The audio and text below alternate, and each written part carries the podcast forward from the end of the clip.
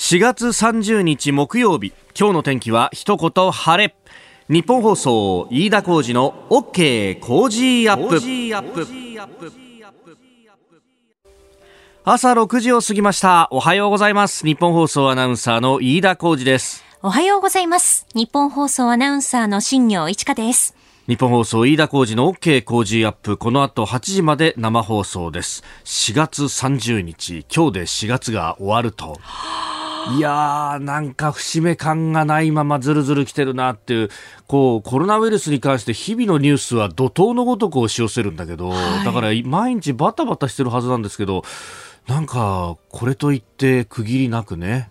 来ちゃったっていうね本当ですね。だからさうちなんかその区切りが全く見えないままさまだ冬のパジャマ着てたりなんかするんだよ。同じくです。やっぱり？冬のなんかモコモコしたパジャマ今だ着てますもん。着てるよね、うん、なんかさ桜を見に行ったとかなんかこうパチッとこう切り替わるものがあってじゃあちょっと肌寒いかもしれないけどそろそろあの、ね、衣替えとか春物出さなきゃとかね。とかね、うん、なんかあのあそうか新入社員も来て新刊とか影会とか送別会やったからまあそろそろみたいな。うん、そういうこう節目なくですねしかもあの人とも会わずに在宅勤務なんてことになっちゃうと、うん、もうねなんか切り替わりが全くなくいつの間にか4月が終わるっていう感じ。ですよね。ねでまあこれ大型連休とはいえなんか休んでるのか休んでないのかいつもと同じような日常が続いていくっていうようなことでね。だからなんかずっとこうね、節目ないまま、切り替わらないまま気持ちがしちゃってるのかなという4月の30日、なんか不思議な気分で今日朝迎えたなという感じがあります。で、あの、一方で、なんか大きな切り替えがね、いろんなところで議論されてるのが、学校の9月入学、はい、あの番組でも何度か取り上げてますけれどもこれ結構ねメールやツイッターでいろいろ意見いただくんですね、うん、えー、当事者からも横浜市の大学1年生ですという方、えー、国会議員や都道府県の知事などが9月入学について提案してますがと、え私は反対です、うん、それは政治家のアピールにしか見えないからです。それよりもオンライン事業環境の整備や経済対策など他にやるべきことがあると思います。4年後に就職氷河期を迎えないために経済対策をしてほしいです。いやまさにね就職氷河期は本当に本当に本当に辛いですから、下げなきゃいけないんですよ。私、本当、あの、運よく、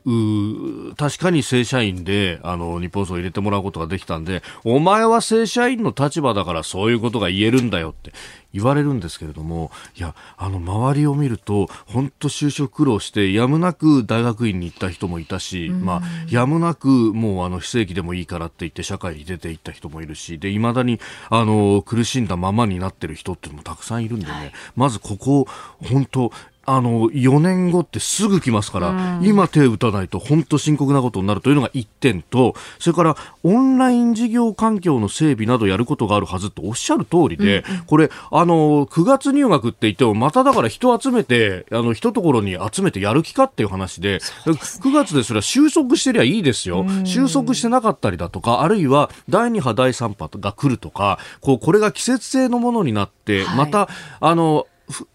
寒くなればおまたあのウイルスが広がるみたいな環境がこの後続くんであればもう抜本的にあんな大きな教室にあんなたくさんの人を集めて授業をやるっていうしかも先生が唾を飛ばしながら授業をやるっていうこの形式が果たして合うのかっていうのも含めて本来は議論しなきゃなんないのにずらしゃそれでおしまいでいつもと同じことができますってこれ平時の感覚ですからね。それを続けてて果たしていいのかしらっていうことは思うわけですよ。しかも明日から5月ってなると結構意外とその9月にずらすと言っても、うん、そんなにその話し合ってる時間って結構ないんだなって思いましたね。タイトですよねスケジュールが。いやそうなんだよね、決めて動き出すまでに準備が時間必要でしょって考えると、ね、あのお尻って結構迫ってるから、これ悠長にやってる場合でもないしその辺ね、まあ、現場からいろんな意見が出てくるっていうのはこれいいことだと思うし、はい、ね。えー、もっと議論しろっていうのはもちろんいろんな意見で来ておりますけれどもどう思いますか？ね。これは本当あのゴールデンウィークとかこう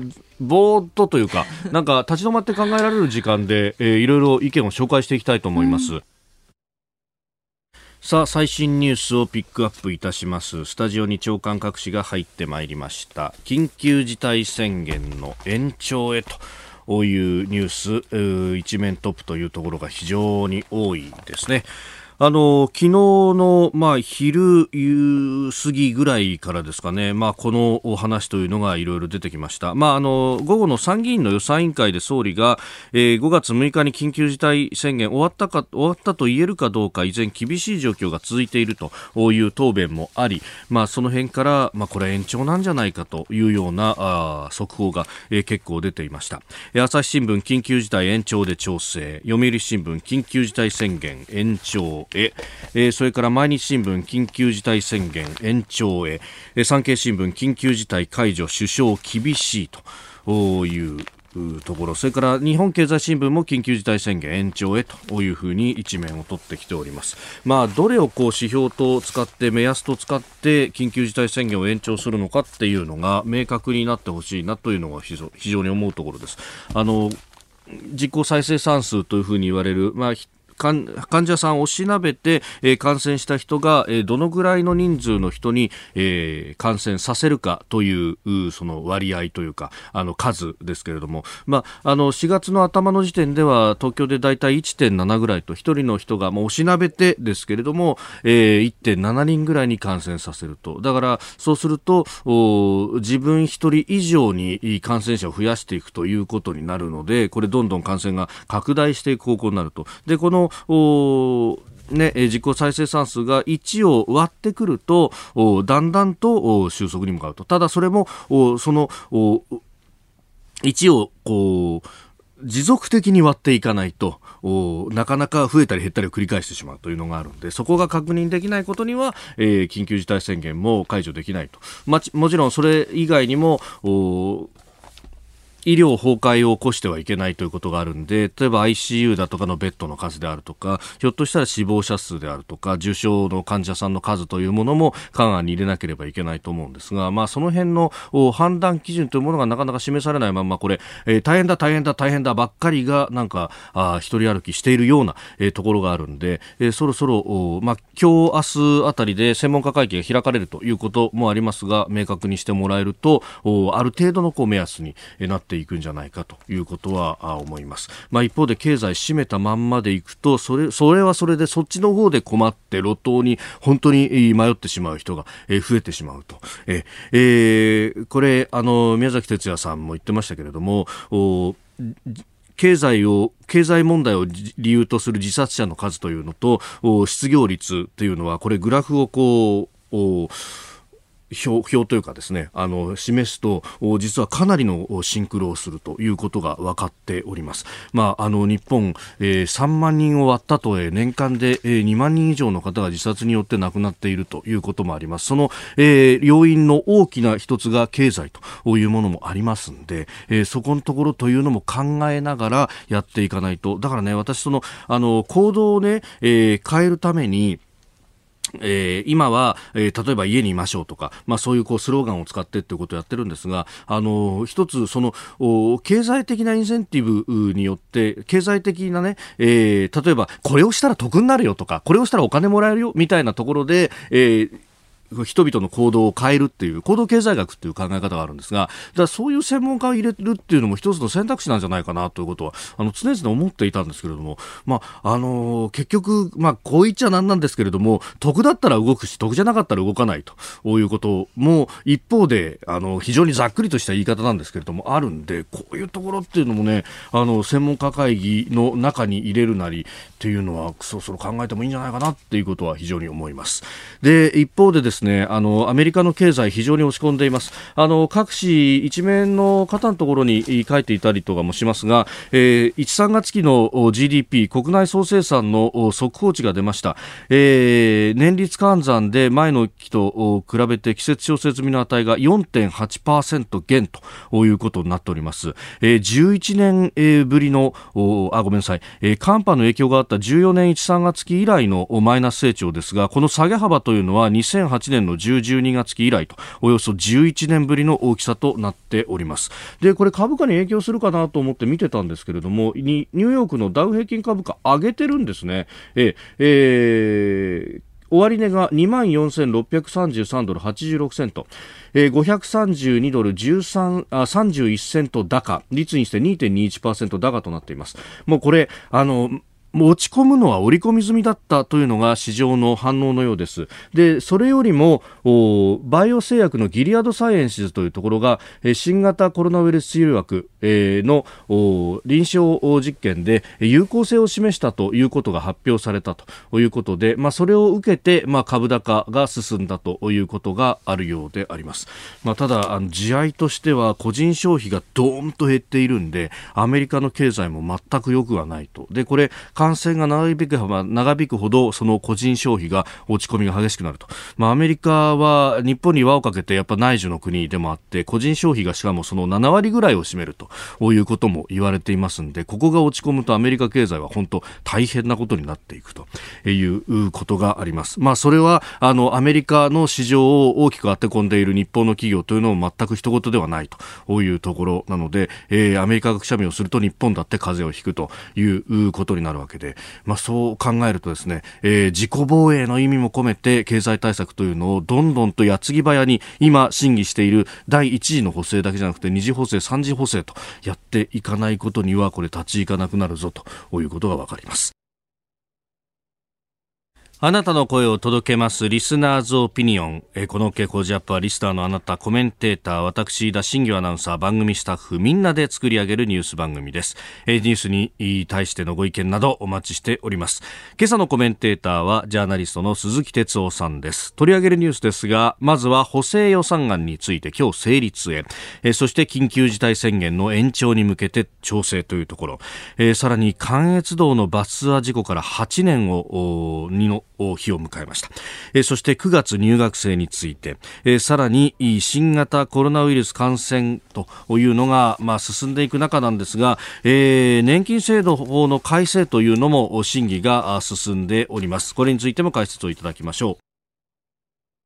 えー、あなたの声を届けますリスナーズオピニオン、まあ、オープニングでも話した9月入学についてっていうのはね、うん、たくさんいただいてますね。これ後ほどね、えー、7時台今日のコメンテーター鈴木哲夫さんとも深めていこうと思いますがまああ本当いろいろ、えー、例えばゆりこマスクさんは入学と卒業出会いと別れには桜が欠かせません。これは理屈抜きに日本人の DNA に刷り込まれたものですというご意見もあればですね、はい、えー、青いトマトさんは沖縄からいただきました男性49歳の方ありがとうございます。我が家も新高3高1中1の子供たちがいますが、うん、彼らの1年と大人たちの1年の違いをひしひしと感じております、うん、いろいろ考えると9月入学もありかなと思います桜の季節の入学なんて1月に桜が効く桜が咲くうちの地域ではもともとないことですからね。日本は広いね。そうですよね。果てに長いね。そっか1月に咲くんですね沖縄では桜。秋田はいかがですか？秋田は私が過ごしてた時は5月ゴールデンウィークぐらいが大体こうピーク確かにな。で角野だと似てみたいな話だったんです、最近ちょっとまた早まってるみたいですけど、まあそれぐらい4月下旬5月上旬とかですかね桜っていうと、ね、ちょうどだからこの時期なんだよね。そうですね。だから本当そここの価値観からしてもいろんな意見はあるわけだ。うんえー、それからコロナの影響こちらはですねショッピングモール関連の下請け会社社長さんからメールをいただきました、えー、雇用調整助成金についてという件名、えー、この雇用調整金の拡大が取り沙汰されています。私どもは休業要請事業者ではないので10割負担、え、社員には何とかし何としても、100%の保証と思ってますが会社が倒れるか社員が倒れるかの時間の問題ですといただきました。雇用調整助成金も休業の要件あったんだっけな、どうだったっけな、確かこれ、休業の要請を社員に対してすると、そうですね、そっか、でも休業をお願いすればそうだけど、仕事が今あって働かない、働いてもらわなきゃならないとなると、補助金の対象にはならないということになるのか。あとはあれですね、もう早く予算が通ってくれれば、え持続化給付金の申請だとか、ね、えー、そういうところでなんとかっていうところですよね。あの持続化給付金は相当あれ、えあの、提出書類が少なくて済むっていう、えー、ところもありますんで、で、早めにやれば大臣答弁ではね、ゴールデンウィーク明けにも、えー、支給というようなことが書いてありました。で、あの、経産省のペーパーを読むと、まあ、あの、少なくとも、まあ、2週間あれば、えー、入金しますということが書いてありましたんで、えーえー、これ今のうちに、今日のうちに揃えといて、もうあの日付変わってホームページが立ち上がってすぐに申請ということをやれば、えー、結構早く届くと思います。あの確定申告のあの別表1っていう書類と、であとお売上がどれだけ下がったかっていう月の帳簿、うん、えー、これだけ分かれば、とりあえず、えー金が出るというような、いや、本当にね、このぐらいざっくりとしたもんなんですよ。で、あとは、あの、口座の情報が必要ですけれども、えあれはね、今のうちに用意しておいて、5月1日にすぐ出せるっていう形にしておくと、ここは、あの、ちょっと思い切ったなという策は打ってると思います。まあ、ただね、当座で、えー、まあ、個人事業主で100万円、えー、中小企業だと200万円というところなんで、とりあえずのしのぎにしかなんないのかもしれないですけど、ね、えー、こうやってキャッシュフロー回しといて、で、えー、第2弾、第3弾をこう待たないと。っていうね、えーえー、だから今日のうちに成立してほしいなということは強く強く思うところであります。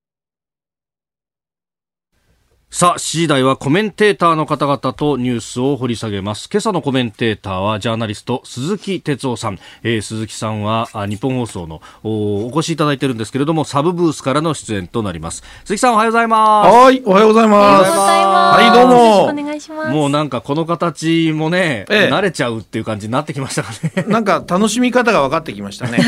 手振ったりなんかね。そうそうそうそうそう。サイン送ったりね。はい、はい。ついたてが増えたりとか、こういろいろ環境もも徐々に変わってきて。本当ですよね、ね、だけどね、うん、なんかやっぱりフェイス2フェイスで行きたいですよね。はい、ねこれだから取材なんかもどうですか？結構気使うんじゃないですか？いろいろね。それこそあの国会とか、まあ、国会議員とかも国会議員議員さんからは出てないですけれども、うん、コロナウイルス、うん、秘書さんとかからは出てるじゃないですか。いやそうなんですよね。ね。そうすると会って取材っていうのが難しくなってきたりでもね、まあ、議員会館はまあ割とまだオープンに入ってます。で、国会やってるでしょ？やってますね。でもな皆さんに言われるんですよ、あれ国会なんであんな近いんですかっていうね。3密じゃないかっていうふうなね。あれね、まあいろいろそのスペースの問題もあるしね。はいあの与野党ちゃんと出席してなきゃいけないから、簡単に減らせないんだけど、あれはね、ちょっとなんか、あそこがこうガラッとこうなると、うん、あこういうね、あの、心構えとか、プランがあるんだなって思いますよね。うん、今日もよろしくお願いします。はい、お願いします。ここで、ポッドキャスト YouTube をお聞きのあなたにお知らせです。ラジオの日本放送飯田浩司の OK 工事アップではお聞きのあなたからのニュースや番組についてのご意見そして新型コロナウイルスについてお仕事への影響生活の変化政府の対応へのご意見などぜひメールやツイッターでお寄せください。番組で紹介いたします。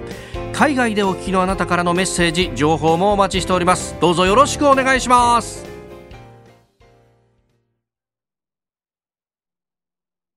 あなたと一緒にニュースを考える飯田浩二の OK 工事アップ。7時台はコメンテーターの方々とニュースを掘り下げてまいります。今朝のコメンテーター、ジャーナリストの鈴木哲夫さん、サブブースからの出演です。鈴木さんおはようございます。はい、おはようございます。よろしくお願いします。はい。鈴木さんには番組エンディングまでお付き合いいただきます。では、最初のニュース、こちらです。一律10万円を含む2020年度の補正予算案、今日成立へ。現金10万円の一律給付など新型コロナウイルスへの経済対策を盛り込んだ2020年度の補正予算案は昨日衆議院本会議で可決されました。今日には参議院で可決され成立となる見通しです。えー、事業規模117兆円に上る緊急経済対策の一環、えー、一般会計で25兆6914億円のこの補正予算です。まあ、あの国会での、ね、論戦、今日も続くというところですけれども、鈴木さん、どう思ってますか、はい、あのー、もう何回言ったか分かりませんけど、うん、まあ、要するに成立はしたけど遅いと、はい。ね、とにかく遅いと、それからこの10万円もやっぱりこう遅くなって、ちゃったから、えー、何のためのお金かなっていうのが分かんなくなってくるわけですよね。もっと早い段階で例えば一律の給付っていうのがポンと決まってればあ、はい、これはとにかく3月ぐらいまでなんとかあれしたけど結構損失があったと。だからこれを埋めるためのお金だな。じゃあその次の今度は補正はえー、新しく何か商売でも何かをとにかくやっていくためにのお金だなってこう区別がつくけれども、はい、遅れちゃうからこの10万って一体何なのって結局みんな補填に使ってもう使いもしないしみたいなね。だ全部遅れてる感じです。で今これ補正通りましたけど次のやっぱりあの話題として、はい、あのほら事業者の方の家賃とかね、えーえー、この辺の話に今度もなってってるでしょ？ね。はい、うん、で僕はとにかくもう一貫してこれ2月から言ってましたけど、うん、このやっぱり感染っていうのはもう地域事情がみんな違うわけだから、はい、地域のことを一番分かっている、つまり地方自治体に、臨時交付金つまりお金を渡してね、その地域で自由に使っていいよという形がもうベストだと思ってました。で、大体人口比で僕はざっくりだけどやっぱり12兆円ぐらいの臨時交付金を出して、使い道を自由にする。でね、この今この予算の通った予算ではこれ臨時交付金って1兆円なんですよね。そうですね。はい。で、兆と。そうそう。だけどこれもね、うん、まあ言葉悪いんだけど紐付きで、はい、その5月にまあ各自治体からいろんな事業計画が上がってきてね、ええ、それをまあ国がね、うんまあ、チェックっていうか見て、はい、これ OK だよっていうのを6月ぐらいに決めてお金をそれから出すっていうんでしょ？何やってんだろうって僕はすごい思うわけですよね。だからやっぱりこの臨時交付金という考え方をその、はい、もう本当にこう大胆に、えー、取り入れるとこれはもう次の補正で絶対やってほしいと私は思いますけどね。そのねあの地方への交付金、うん、なんか一部にはそのこう2つに分けて、うん、えー、その一部の部分を秋支給にするみたいな、うんうん、いうようなことまでなんか公然と語られるみたいなことが思ってるようですけど、うん、まあそうですね。ねこれあの今すぐ緊急で必要なもので、まあ、まず額が足りないっていうのもありますけど、うんうんうん、スピードも大事ですよね。いやいやスピード大事ですよ。これもう本当にもうみんな大合唱みたいにしてね、飯田さんもきっと言い続けてきただろうし、もういろんなメディアとか、まあ、あの言論人含めて言ってるんだけど、はい、これどうして届かないのかなと思うんですよ。議員と直接会って話もしてるんですよ。はい、だけどね、うん、なんでこんなに遅いんだろうっていう、つまり、えー、僕はある種司令塔が、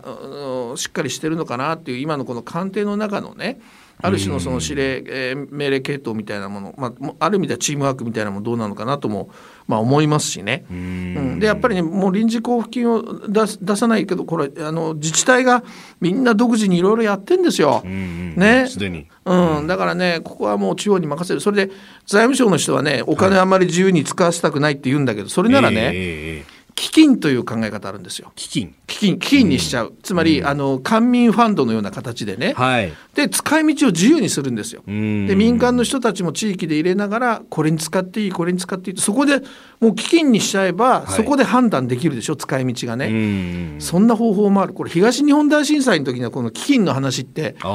自民党が言ってたんですよ。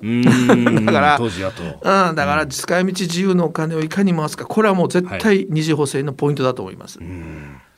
えー、この、まあ、コロナウイルス関連の話また後ほども伺ってまいります。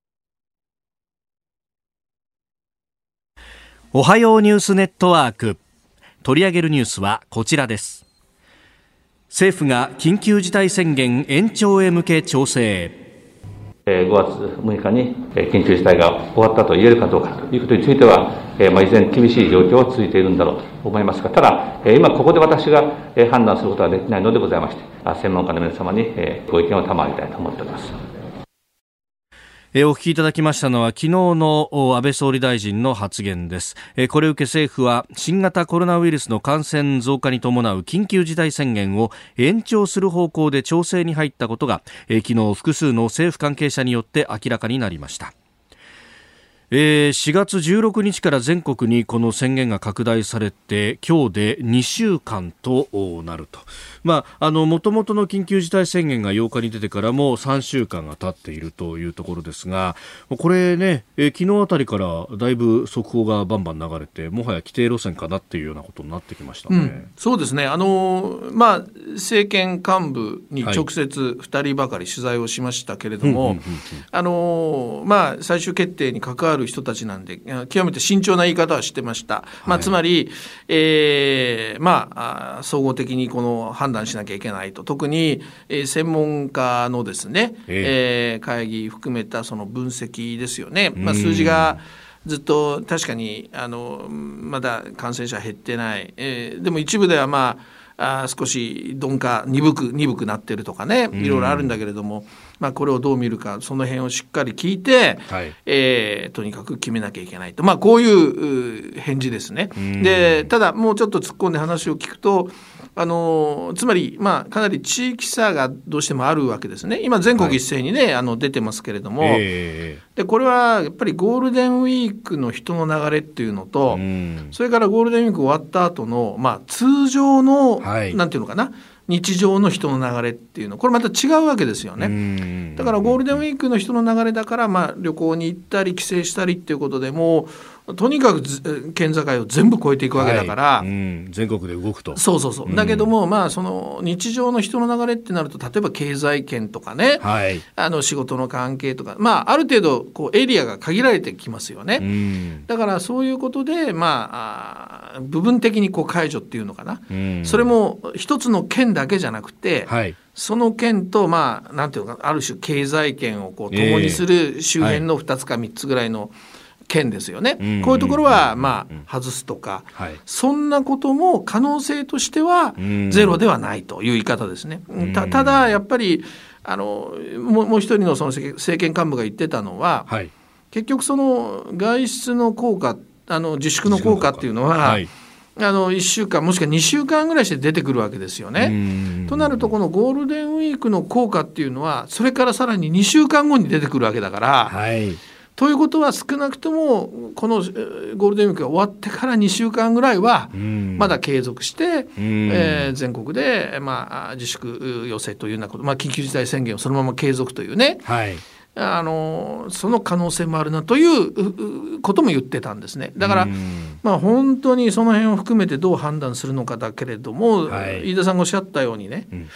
うん、まあ延長というような可能性が今のところ強いのかなという感じはしますね、取材の感じではね。まあ、その今の自粛が2週間後ぐらいに大体数字が遅れて出てくるってことまで考えると、その5月31日まで延長みたいなものが、ね、一部報道では出てますけれども、まあ、それもあながちこう根拠がないことじゃないっていう感じになるんですか、ね、そうですね、そうですね。あのあくまでその2週間というのは一つのポイントですもんね。でそもそも今出てる数字だって、はい、昨日の数字じゃないわけですよね。あのそういうことなんですよね、うん、つまり今から時差があって、スパンがあって、はい、要するに1週間、もしくは2週間ぐらい前に我々が頑張ってたとすれば、その結果が今出てくる数字にそれが意味があるのかないのか含めてね、だからそういう意味ではこうディレイっていうんですかねちょっと遅れて、えー、ということになるとやっぱりえー、宣言そのものは2週間なんていうか余計に前に取っていかなきゃいけないっていうのかな、はい、そんなイメージなんだろうと思いますけどね。話してるとね。うん。だからちょうどあれですか。あの16日の全国拡大から2週間ってことは、うん、今日あたりからようやくその数字ってものがまあぼちぼち出てくると、うん、そうそうそうそう。そうなんです。数値表が回ってくるみたいなそうなんですよ。だからねこれ東京都のちょっと幹部とも話したんですけど、えー、昨日が47人だったかな。東京都はそうでしたね、で、はい、一昨日はまあ3桁で100人超えたんですけど、はい、その前2日間がやっぱりまあ2桁で結構数字低かったんですね。うんうん、でこれはあの休日が入っててその検査ができてないとか、まあ、そういう背景もあるんだけど、はい、これやっぱり実はそのおっしゃったようにね今おっしゃったように2週間前から始めたものの数字だとすれば、うんうんうん、これはその前向きに捉えられるわけですよね、えー、効果が出てるというね。はいだからそういうのね、まあ、あの知事の公のコメントとしては言いませんよ、よかったよかったなんて言わないし、うん、もうこうまだまだだってもちろん言うんだけれども、はい、あの東京都幹部なんかはそういう意味で、もしかしたら少しだけその光がね、見えてるのかなっていうふうなことを言う幹部もいるんですね。だからこのやっぱりこの時間的な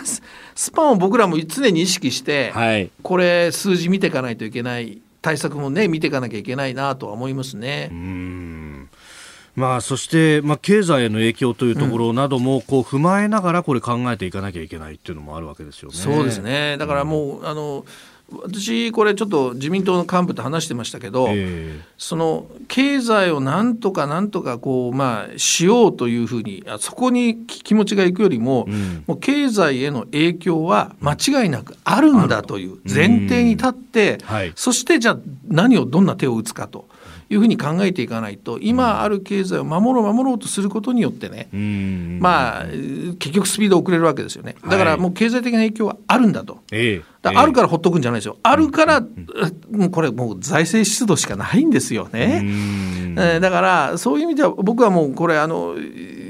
この前の今日かな補正が成立しますけど、はいね。うん、そうですけど、うん、もうすぐ次のことやんなきゃいけない、えー、もうすぐですよ、はい、あの私はそういうふうに思いますけどね。えー、そして、えー、もう一つのニュース二つ目こちらです。関越道バスツアー事故から8年群馬県藤岡市の関越自動車道で2012年に7年7人が死亡38人が重軽傷を負った高速ツアーバス事故から8年となった昨日遺族が現場近くを訪れ犠牲者を悼みました、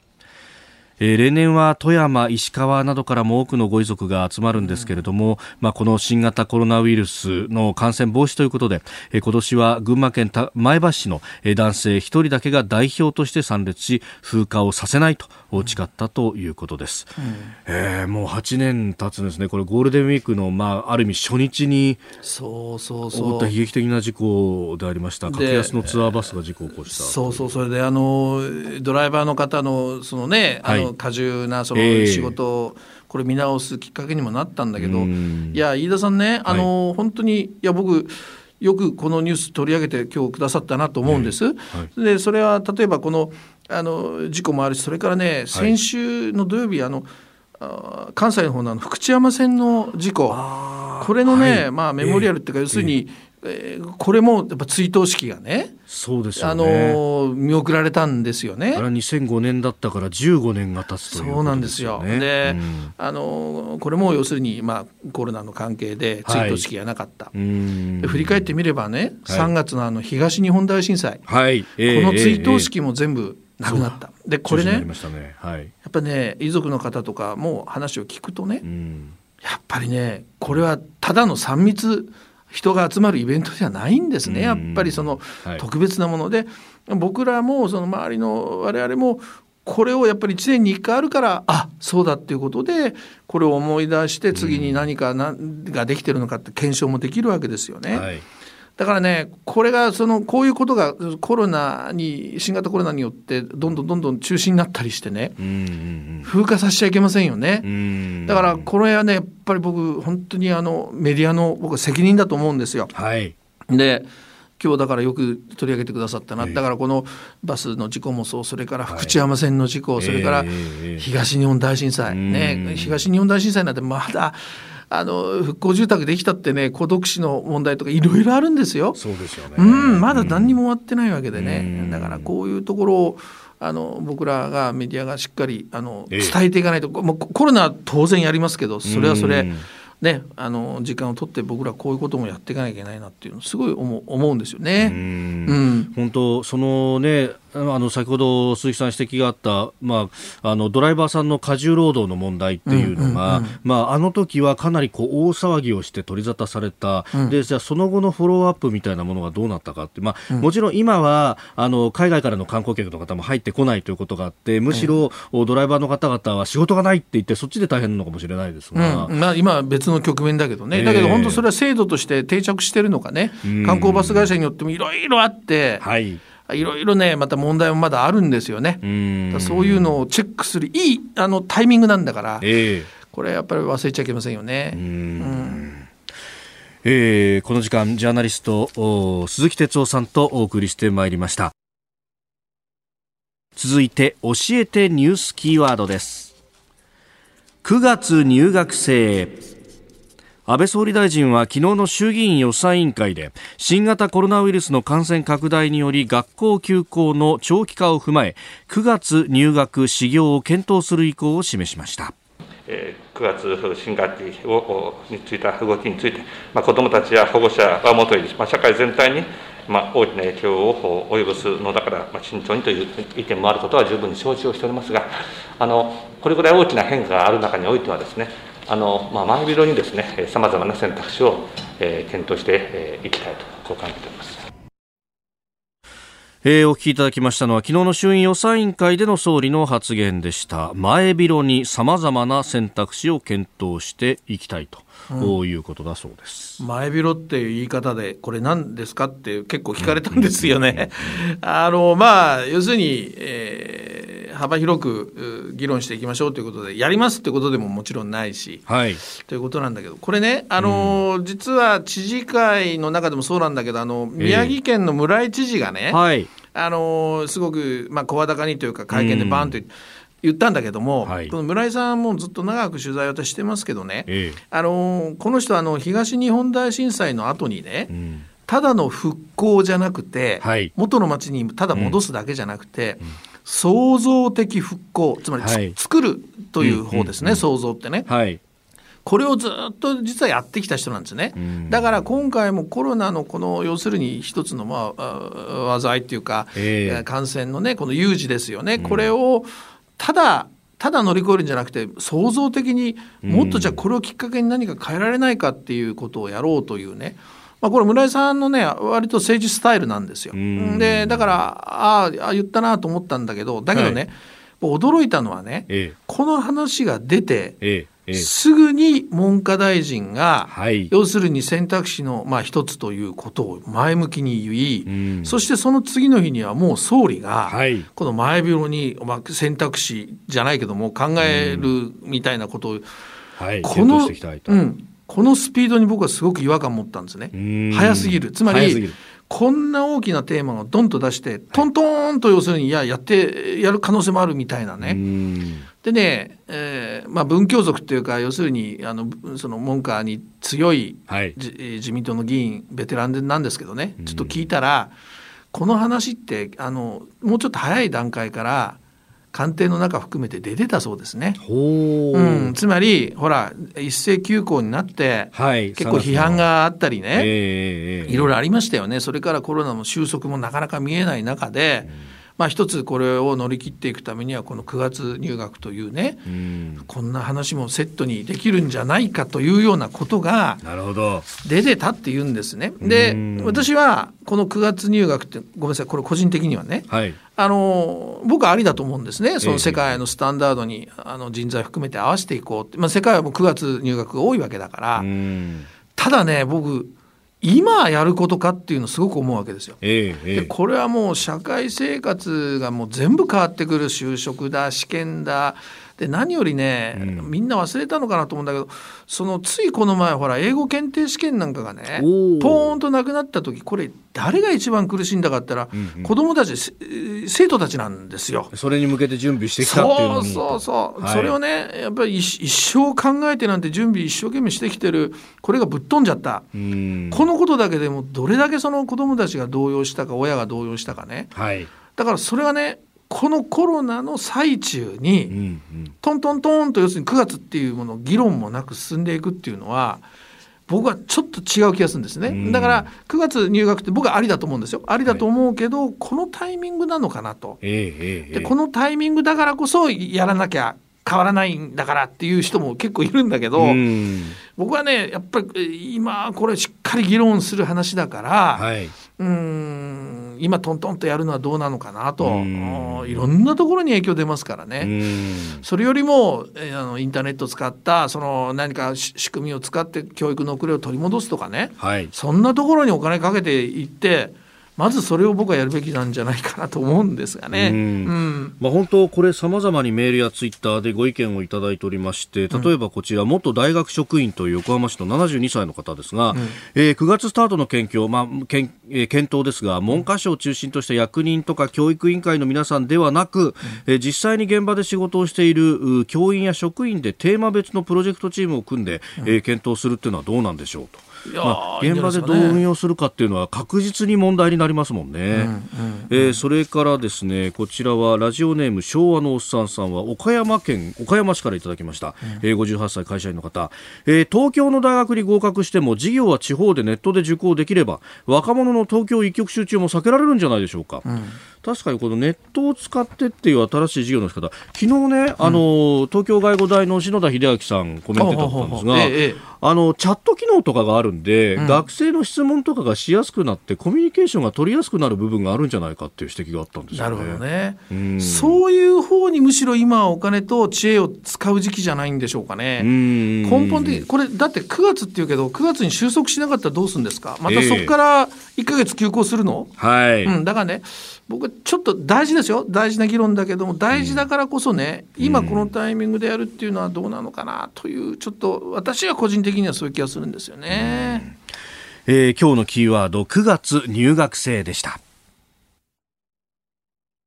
えー、コロナの影響、現場にいろいろ起きております。ラジオネーム、飛べないユニコーンさんは、袖ヶ浦市の39歳の女性です。私、トラックドライバーしてます。昔はトラックとかドライバーっていうと男の仕事っていうイメージがあったと思いますが今は女性ドライバーもかなり増えているんです。ところが最近のコロナの影響でコンビニのトイレが封鎖。昨日もコンビニのトイレはどこも使えず苦しい思いをしました。それでなくても大型トラックは入れるコンビニも選ばなければならずトイレも使えないとなるとこれ死活問題なんですよと。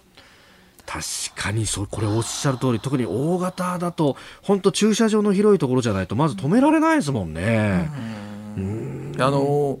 いや本当ねなんかこういう、えー、なんてあのメールとかねお便りとか、えー僕たくさん紹介したいと思うんですよ。あの、ね、もういつも言うんだけどやっぱり100人いたら100通りのその生活に全部影響出てきてるんですよね。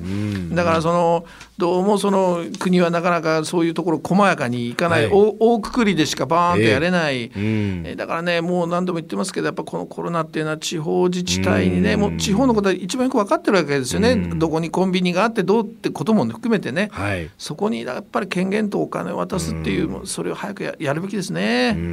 なんかスマホのアプリとかでこうねトイレマップとかが出せればいいんですけどね。ね。いろんな細かいことをやれやったらいいんですけどね。大変ですね。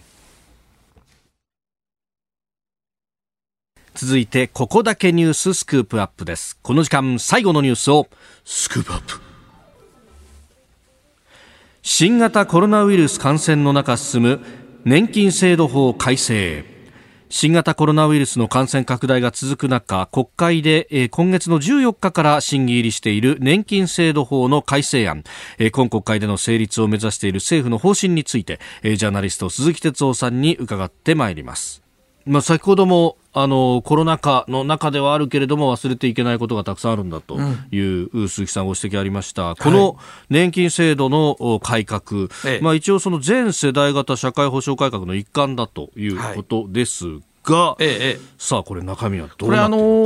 ー、全世代型社会保障っていう言葉を聞くとね、はい、あのー、まあなんていうのかないい響きっていうのかな、うそういう気がしますけども、はいあのこれはやっぱりかなり全体としてはそのこの社会保障にかかるお金を抑えていこうという、まあ、方向性が裏に見えるんですよね、いろんなところ出てくる。はい、であの割と高齢者のところのお金を、まあ、削っていく、はい、そして若い人に回すとは言ってるけど、若い人だっていつか高齢者になるわけで、はい、若い人が高齢者になったらやっぱり厳しくなっちゃうわけですよね。こういうなんかねある種のこうよく考えてみるとあれこれ矛盾してるよなっていうところが結構あるわけね。でやっぱり社会保障っていうのは僕はこの国会の最大のテーマだと思っていたし、はい、これ与野党の幹部もそう言ってたんですね。ところがこのコロナのことが起きたことで、はい、えー、まあ要するに注目度は下がってる。じゃあやらないかというと実は3月の頭に閣議決定して、はい、もうこの改正案は提案されてるわけですよね。で、えー、与党の国会対策の幹部は絶対まあこの国会で通すって言ってるわけですよ。はい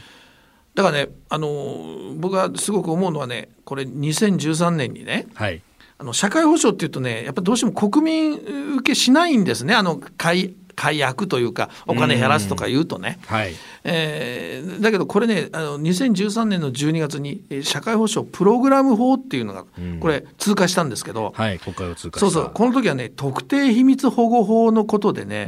毎日ものすごい騒ぎになってて、はい、メディアも全部それが中心だったのね、えー、その時にパッと強行採決で通したのこのプログラム法だったんです。これ何かというと高齢者が医療費を負担するとか、はい、介護をね、地方自治体にも付け回ししちゃうと。国はもう手離してね、でも地方自治体の負担とか差が相当出てくるっていう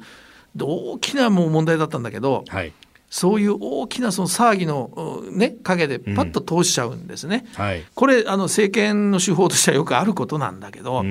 今回もだからコロナで騒いでる時にねこの改改正案が通るそれでいいのか、うん、で今回の改正案のポイントっていうのは、まあ、いくつかあるんだけど2つあえて言えば1つはあのパートタイムの人にも、はい、そのいわゆる年金広げましょうっていう話なんですね。うん、厚生年金そうそう厚生年金ね、うん、そうそうそう。で厚生年金これ聞くとね、ええああ、え、すごくいい感じはするわけですよ。パートの人も将来は働いてればもらえるみたいなね、はい、だけど実はこの厚生年金っていうのは半分は、うんうん企業が払うんですよ。はい。労使折半と。そうそうそう。だから本人と、うん、そうするとね、これ、企業にしてみると、パートを雇ってる企業って実は、そんなに大きい企業じゃないわけね。ここのね中小企業のその負担がねものすごく増えるんですよ。はい、でこういう問題が一つある。それともう一つこの改正案でポイントなのはあの年金をねえー、もう人生100年たくさん働けるから、はい。えー、受給の年齢を75ぐらいまで、はい、あの自由にこう幅広げてね、うんうんうん、そしてそれぞれの100年ライフ生き方の中で、えー、選択できるようになんて言ってるけど、はい、健康なお年寄りばっかりじゃないんですよ、うん、100歳あ100年って言ったってね。はい。私だって結構ポンコツでいろんなとこ病気してるぐらいでね、うん。うん、だからそういう意味ではねやっぱり75っていうのはこれね年金もらえないで亡くなる方たちものすごく増えるわけね。うん、と年金の要するにまあ出ていくお金を抑えられるわけですよ。そんな背景もあるかもしれない。だからこの話っていうのは本当にしっかり議論していかないと、コロナがこれ、まあ、いずれ過ぎる、はい、であ落ち着いたねって言った時にあえこれ何？パパートはそうだあの企業が払わなきゃ半分お金払わなきゃいけないねとか、はい、高齢者の要するにあれなんでこんなにあの年金を払い続けてそして受給時期も遅くなっちゃうの？とかね。後で気づくんですよ。だから、